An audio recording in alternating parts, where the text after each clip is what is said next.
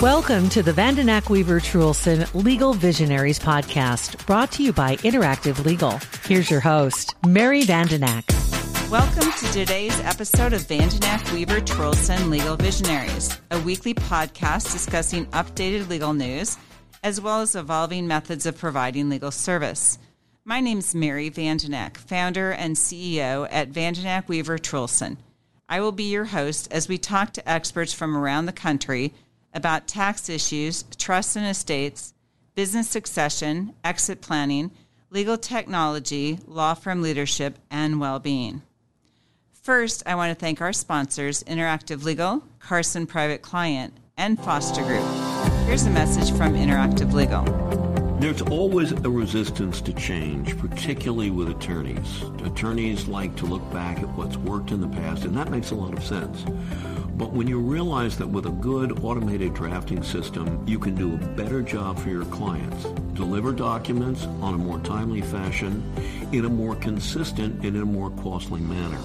If you're not a subscriber to Interactive Legal, I urge you to go to interactivelegal.com and click on Request a Demo, and you'll be contacted about having a demonstration of Interactive Legal for you, which can be done right over the internet. Don't have to leave your office. No salesperson will call. We can arrange it at a time inconvenient for you. So please go to interactivelegal.com and click on Request a Demo. Wealth planning focuses on liquidity management and charges you a fee based on a percentage of your assets.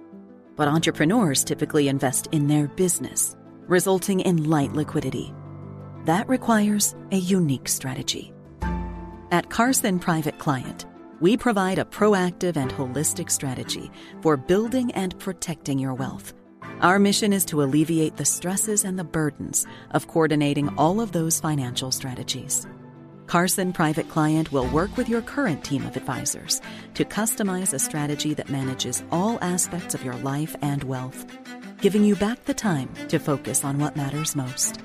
Complex needs require sophisticated solutions. Reach out to our office at 402 779 8989 to schedule your consultation. Investment advisory services offered through CWM LLC, an SEC registered investment advisor. On today's episode, my guest is Sharon Klein.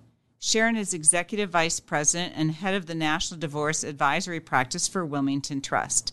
Sharon is a nationally recognized speaker and author and has an endless list of credentials and honors. I have had the distinct pleasure of speaking at the same conference upon occasion and am an avid fan of Sharon's work. I asked Sharon to join us today to talk about the then and now in relation to how divorce issues impact estate planning. Welcome, Sharon.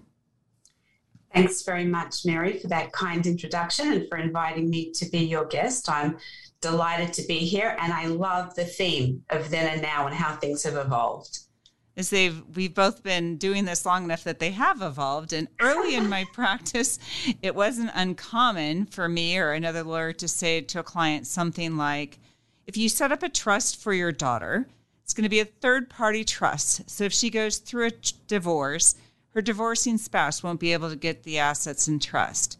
That's changed. Can you explain the then and now on that issue? Sure.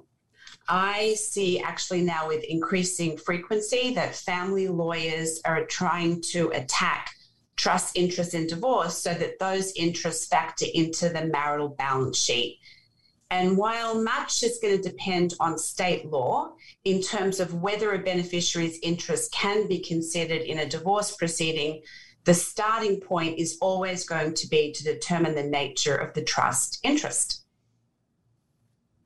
So, what are the key things that would be considered in determining whether a beneficiary's interest in a trust is a marital interest? Well, Mary, I'm first reminded of the old adage when all else fails, read the instructions, because the first thing you need to do is to look at the terms of the trust agreement. And really, the bottom line is that the less chance a trust beneficiary spouse will receive a trust distribution and the less control over trust assets that the trust beneficiary has, the less likely that their trust interest is going to be reachable in divorce. And a good place to start the analysis is to look at who created the trust and who are the beneficiaries.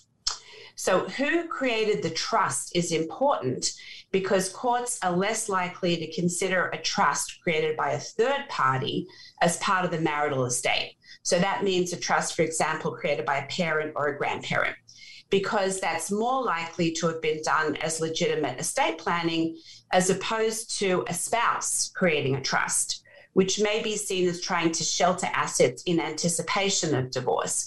Because let's face it, it's just more suspicious if a spouse transfers assets to a trust and then says those assets are no longer part of the marital estate. So that's number one. Number two, the beneficiaries are important because if a trust includes a class of beneficiaries, particularly a class that has multiple people over several generations, and especially if it's a so called open class of beneficiaries, which means the class includes beneficiaries who are not yet born, such as future issue. So the total number of potential beneficiaries is undeterminable. If that's the case with a very broad class, it's going to be less likely that the beneficiary spouse will receive trust distributions, as opposed to, for example, the beneficiary spouse being the sole beneficiary. And so, guess what? With a very broad class, it's less likely that the trust interest will be reachable in divorce. So, you also speak regularly about how the standards for distributions are a factor, and standards of distributions have become a significant area that's considered in a lot of different case types. But can you explain briefly what a distribution standard is and how it can result in an issue in divorce and result in the treatment of a beneficiary's interest as a marital asset? Sure. Um, you know, a distribution standard is basically the basis on which trustees can make distributions. And if a trustee is given broad authority to make distributions within its sole discretion, then the timing and the amount of distributions is uncertain. And it's less likely that a court will find that type of discretionary interest reachable in divorce than, for example, if a trustee is required to pay income or required to pay a portion of the principal to a beneficiary. Because, for example, if a trustee is required to pay out income or required to pay out principal pursuant to a standard, an ascertainable standard like HEMS, health, education, maintenance, and support, then the beneficiary likely will have a right to compel trust distributions in accordance with the trust terms, and the assets to which a beneficiary um, are entitled may be factored into the divorce balance sheet. So, for example, a dynasty trust which typically has broad discretionary standards and a broad class of beneficiaries, that's the type of trust that will usually be most protective in divorce. So, now what if a trust has a sole discretion standard, but for 10 years there's been a distribution to a beneficiary of 5000 per month and then the beneficiary gets divorced? Is there any chance that that distribution is going to be treated as a marital interest, even though it was pursuant to a sole discretion standard? Well, you, you, you, you're jumping ahead. You're always one step ahead, Mary. and and what actually happened? So we're right now talking about what are the considerations when you're reviewing the trust agreement um, and so we'll continue that. But when you've finished reviewing the trust agreement, that's really only half the story, right? So then you have to look at what actually happened. And if there's been a pattern of distributions, the court can consider that, especially if those distributions were used to fund a marital lifestyle. On the other hand, if distributions have been irregular and uneven, it's less likely that that interest is going to be reachable in divorce. We are going to take a brief break from our episode for a word from one of our sponsors. If you had a dollar for every financial advisor that just wanted your money, your financial future would already be secure. At Foster Group, our team is different. One whose focus is on you and your dreams. Together, we'll create a strategy that helps you get there, wherever there is for you. Foster Group, your financial life truly cared for. Connect with us at fostergrp.com. Foster Group's written disclosure brochure, as set forth in Part 2A of Form ADV, discusses advisory services and fees, is available at www.fostergrp.com. Okay, let's continue our episode. So, a spendthrift clause is another factor in consideration on this issue. There's a bit of then and now in the realm of the spendthrift clause. Can you explain what has happened in that arena and how that has impacted trust interests being treated as part of a marital estate? Sure. Well, the spendthrift clause is commonly inserted in trust documents as a form of creditor protection. Essentially, what it does is that it prohibits a beneficiary from transferring their interest in the trust and it provides that a beneficiary's interest is not going to be subject to that person's debts or liabilities. And the bottom line is that a creditor usually has to wait until a distribution is made to a beneficiary in order to assert a claim against those assets. So if you're representing a spouse who's a beneficiary of a trust, it's very helpful to find a spendthrift clause in the trust agreement. But the then and now aspect of it is that a spendthrift clause is not necessarily foolproof.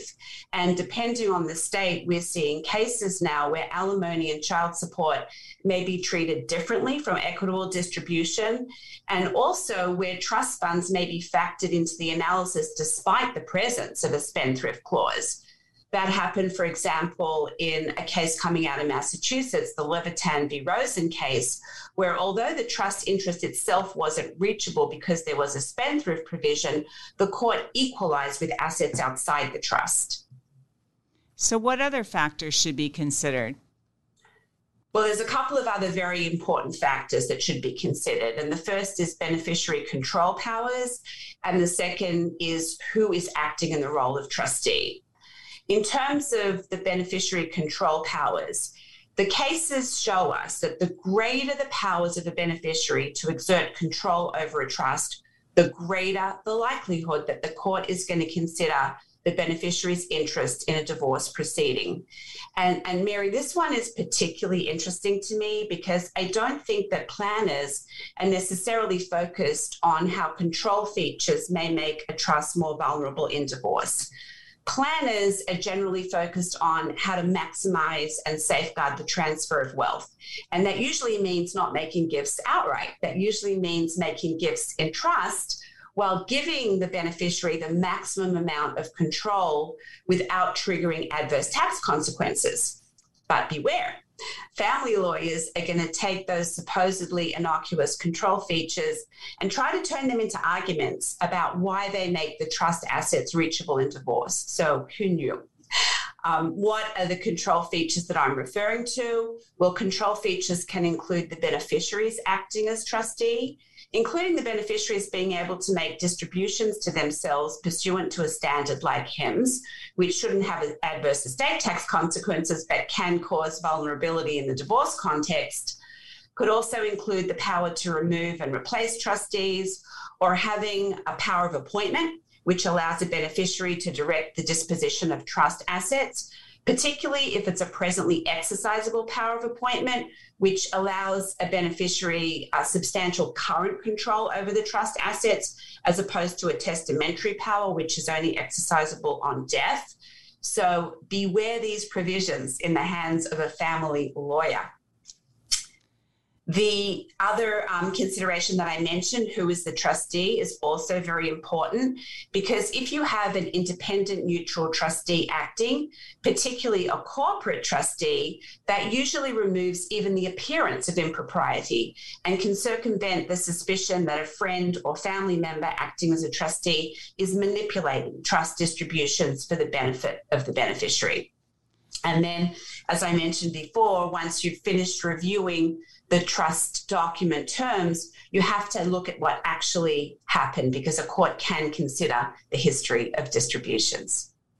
So I like that thought process of sometimes as planners, we get very focused on the estate tax consequences of utilizing a trust, but we want to be really liberal with the access to the beneficiary. And that's a conversation we need to have with clients to say, well, we can give the beneficiaries fairly liberal access, but the more liberal that access is and if the trustee is themselves or their best friend, those type of things. If they're the only beneficiary, we have a HEM standard. Those are going to make it more and more likely that their spouse, if they get divorced, is going to have access to it. And I always have to point that out because a lot of times they really don't want everything to go to the spouse. They want to make sure it goes to the next generation. So that's a great point. Another change in the realm of estate planning has related to the definition of spouse. And that I find really interesting to follow. And I, I, have to admit, just kind of an amusement about the different definitions of spouse that I read. But early in my practice, there was just an assumption that when we were dealing with a husband and wife, that they were going to remain married and we were planning for them to remain married. And I'm not sure that that was really a proper assumption even early on in my career, thinking about the number of my clients that have been divorced since that point. But the standard definition of spouse has really be what it, the the standard definition of spouse would be: hey, the person you are married to at a given time. You would rarely see these provisions that remove a spouse upon divorce. How does that kind of change the then and now of that? Well, it's so important, Mary, um, because oftentimes, sort of the core of estate planning is for spouses to create trust. That's the foundation of our planning, right? And if one spouse creates a trust for the benefit of the other, and suddenly those spouses are getting divorced, the first thing that you need to do is to look at the definition of spouse to see if they continue as a beneficiary.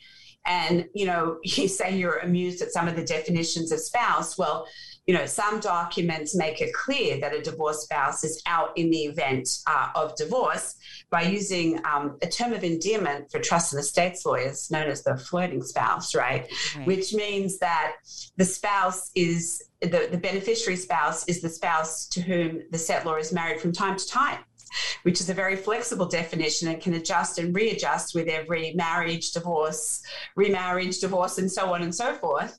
Uh, but some trusts and estates attorneys tell me that doesn't engender the warmest of feelings. If you have the happy couple sitting opposite you, and the wife, for example, knows that not only is she out in the event of divorce, but she'll be replaced as beneficiary by her husband's next wife. So other um, attorneys use the strategy of defining the spouse as the current spouse, provided that spouse is married to and living with the grantor on the date of a distribution, and that and that also works. But if you haven't defined spouse, in the absence of guidance in the document, a court has to search for the creator's intent. And that can result in protracted litigation, enormous legal fees. And we've seen that in some of the cases. And, and actually, I, I predict that this is going to be especially problematic with the types of planning that we're doing now to use the enhanced federal exemption amount. I mean, consider the avalanche of SLATs, those spousal lifetime access trusts, which are really the darling of estate planning techniques right now, where spouses create trusts for each other. They have to be different enough not to be reciprocal, but essentially each spouse retains backdoor access to the assets they've transferred to the trust through distributions that are made to their spouse, which of course works very well as long as they're happily married, but access is typically cut off if the spouses get divorced. And I think it's really important to be cognizant of that in the drafting phase and for attorneys to focus on what will happen if the couple gets divorced. How do you extricate them? Um, and and you know if you don't plan on how to extricate them it's first of all a practical problem who's the beneficiary? And then there's a tax problem that i'm i'm hoping that you'll ask me about later. And it is always interesting to have i had one of those conversations this week with a client where let's just talk about if you pass away and then he remarries, does that change the way you view this? And the answer is almost always yes to that. So it's yes. something. It, it's it's one of those really tough conversations, but I've learned you just have to ask it. So early in my career, premarital agreements were not all that common, and some states were slow to permit such agreements. Today, premarital agreements are fairly common in a wide variety of situations what should be considered with respect to a premarital agreement? Well, Mary, I would say from from my perspective, working with a lot of wealthy families, first of all, that premarital planning is becoming a much more routine part of the premarital process without the perception that, oh my God, you're doing a prenup, you must have some doubts about the success of the marriage. So, in fact, nowadays, I think it's quite the opposite. I think many more people understand that prenups really allow couples to start a marriage with open communication, with a shared understanding of their financial future. Um, in fact, I do a monthly tip for a magazine, Family Law Magazine, and the monthly tip I did for February, which of course is Valentine's Day month, was titled Candy, Flowers, and Prenups. Because what is more romantic than starting a marriage with that type of shared understanding? Um, so, in terms of the then and the now, I believe that prenups don't typically now evoke the negative connotations that they did in the past. And, and I think that's a very positive development. In terms of what should be considered for a prenup, uh, being prepared before the marriage with a prenuptial agreement can certainly help shield trust assets in the event of a divorce. And the requirements for a valid prenup can vary with state law, but they should be signed as far in advance of the marriage as possible and generally require that the agreement is fair and equitable when signed. And depending on the state, potentially also at the time of enforcement. Um, they generally have to have full and adequate disclosure with each party represented by competent counsel. What I think is interesting is that some people say to me, well, we've got trust set up for the kids the kids are all set because we've done this trust planning, which of course is fantastic. Um, but I don't think that obviates the need for the prenuptial agreement. I think trust planning and prenuptial agreements together present a very powerful combination. Why? Because prenuptial agreements can protect the trust assets and the appreciation on the trust assets. Because as we were discussing at the outset, when we were considering whether a trust interest is reachable in divorce, the fundamental question about whether a trust asset is reachable in divorce generally turns on whether a trust interest is a property interest at all. And that could be addressed in a prenup. Because if a trust interest is a property interest, even if it's separate property, there still may be claim to appreciation on the trust assets, or there may be a support claim but if the trust interest is not a property interest, there may not be a basis for any claim. So some matrimonial attorneys tell me that they create a category in their prenups called trust interests. And they disclose the trust interest. Remember, there should be full and adequate disclosure. And they specifically define those interests as not being property interests, which I think is an interesting way to protect a client. One one of the ones one of the things that I'm doing is there's a lot of states that will treat businesses and my home state is one of them that if you're active in the business even if the business was gifted to you they will treat that as marital property to the extent there was growth. So i'm actually also covering that and we sometimes have business interests inside of trust. So we are kind of double layering that in our current premarital agreements that's exactly that's exactly right, and um, that is a common claim for appreciation if one spouse has been active in the business.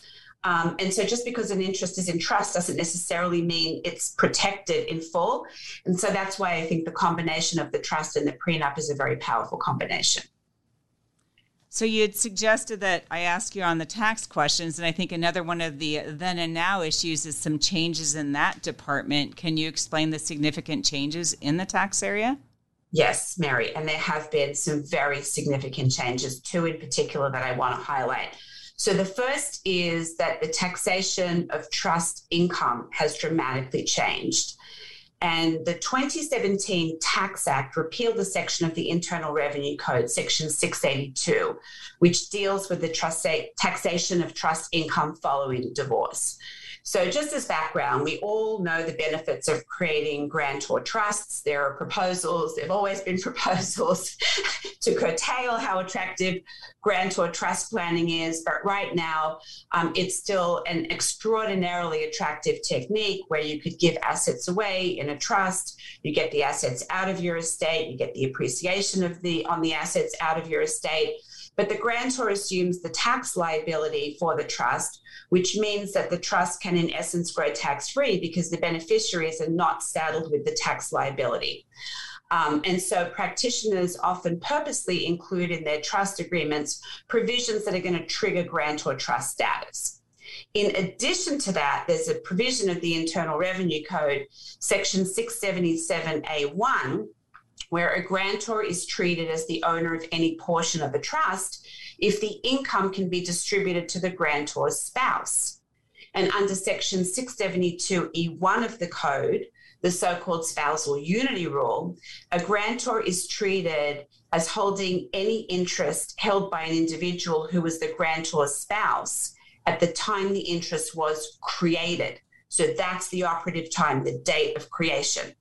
So that means that if the trust is a grantor trust because it was created by spouses and the grantor spouse could receive income, it remains a grantor trust even after the couple gets divorced because the operative time is the time of creation of the trust, not the time of distribution.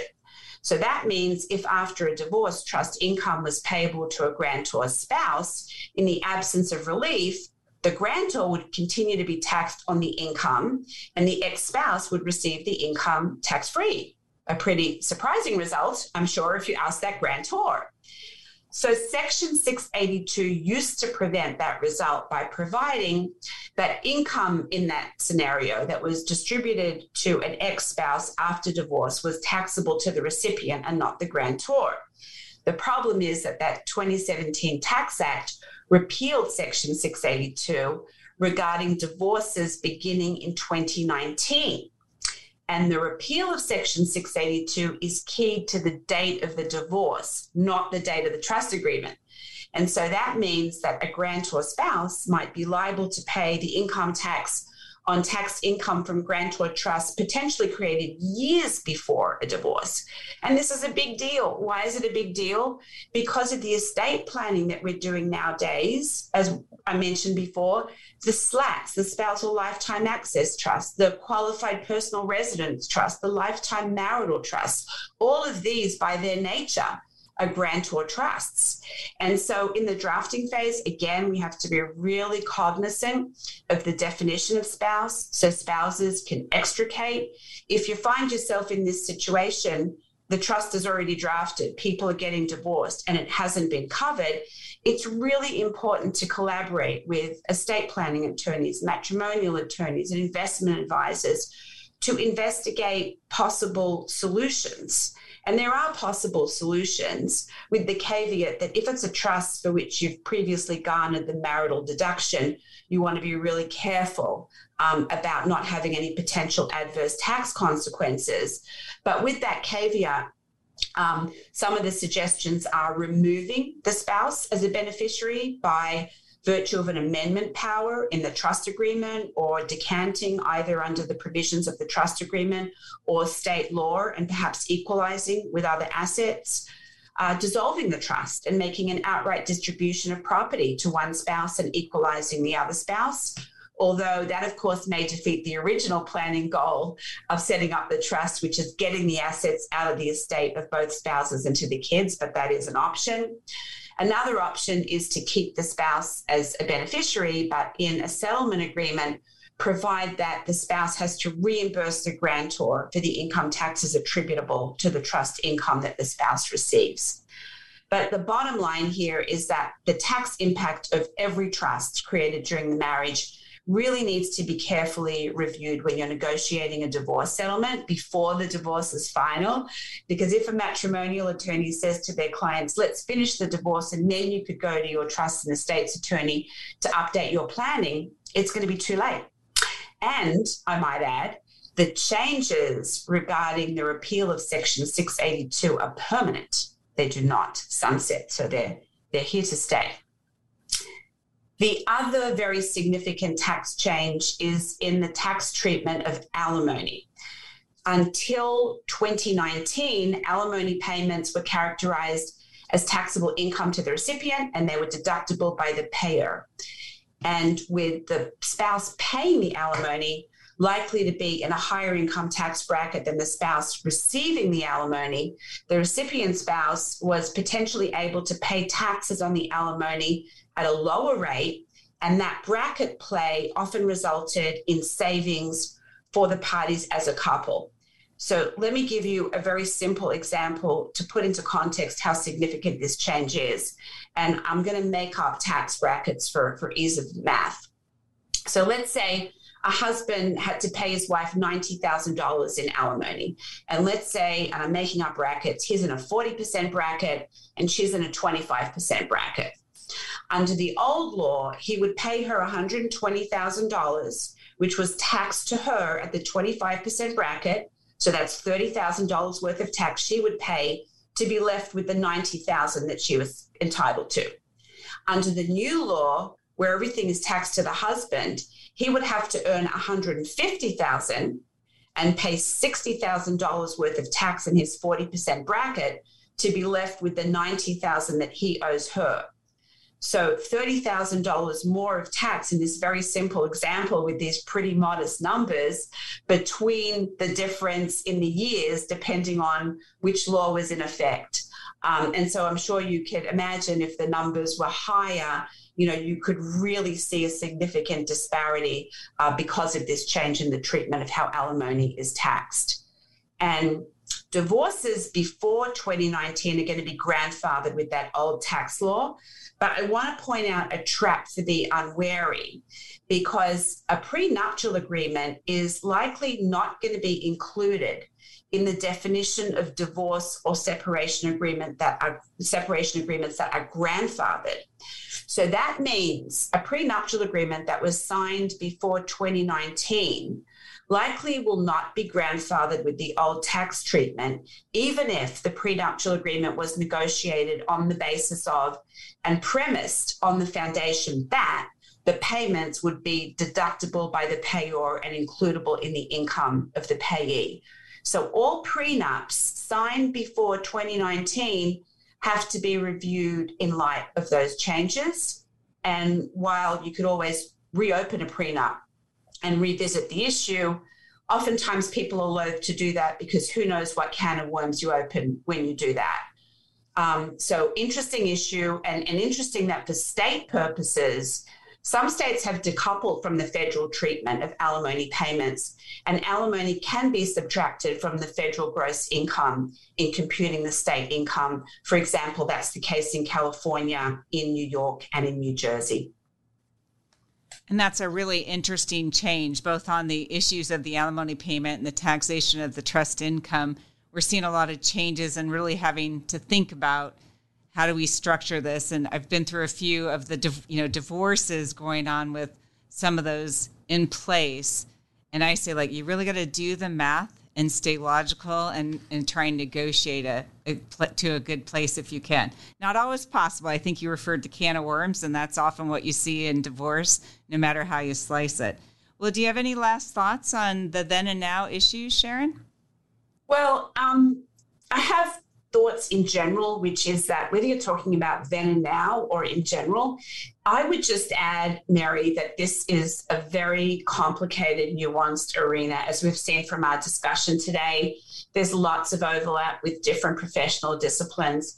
And at the end of the day, how a client fares is largely going to be dependent on their team of professional advisors. And if they have a trusted team of experts, which generally includes a trust and estates attorney, a matrimonial attorney, a financial advisor, and an accountant who could all collaborate, they could really position clients for success. So at the end of the day, whether it's then, whether it's now, whether it's in the future, I think it's really all about the team. Yeah, I would just add emphasis to that. I had a client once say to me, you know, you're really good at certain things, but the best thing you can do for me is to have a great network. So when it's beyond your scope, you have other people to bring in and bring on to the team. Well, as we reach the end of our episode, I want to thank our sponsors, Interactive Legal, Carson Private Client, and Foster Group. That's all for now. Thanks for listening to today's episode and stay tuned for our weekly releases. Vandenack Weaver Truhlsen Legal Visionaries is made available by the firm and its attorneys for educational purposes and to provide general information, not to provide specific legal advice. Use of the Vandenack Weaver Truhlsen Legal Visionaries podcast does not create an attorney client relationship between you and the firm or any of its attorneys. The Vandenack Weaver Truhlsen Legal Visionaries podcast should not be used as a substitute for competent legal advice, and you should contact an attorney in your state about any legal needs or questions you may have.